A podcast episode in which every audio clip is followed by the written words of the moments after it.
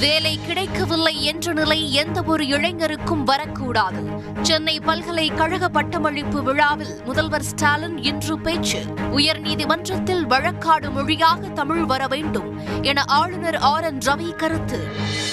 ஜவுளி உற்பத்தியாளர்கள் ஏற்றுமதியாளர்கள் இன்று முதல் இரண்டு நாட்கள் வேலை நிறுத்தம். நூல் விலையை மத்திய அரசு கட்டுப்படுத்த வேண்டும் என பிரதமர் மோடிக்கு முதலமைச்சர் ஸ்டாலின் கடிதம்.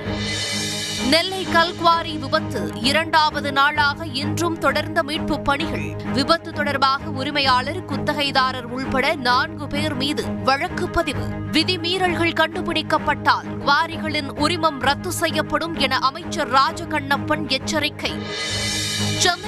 துறைமுகம் மதுரவாயில் இடையே மீண்டும் உயிர் பெறும் உயர்மட்ட சாலை. முதலமைச்சர் ஸ்டாலின் முன்னிலையில் இன்று புரிந்துணர்வு ஒப்பந்தம்.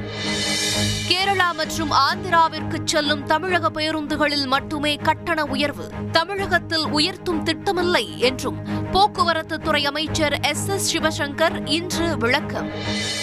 இந்தியாவும் நேபாளமும் ஒன்றிணைந்து பணியாற்றும்.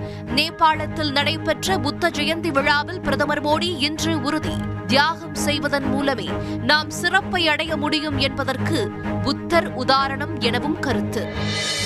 இலங்கையில் மீண்டும் நாளை காலை ஐந்து மணி வரை ஊரடங்கு அமல். புதிய அரசாங்கத்திற்கு எதிர்க்கட்சி தலைவர் சஜித் பிரேமதாச ஆதரவு. பரபரப்பான சூழலில் நாளை கூடுகிறது இலங்கை நாடாளுமன்ற கூட்டம்.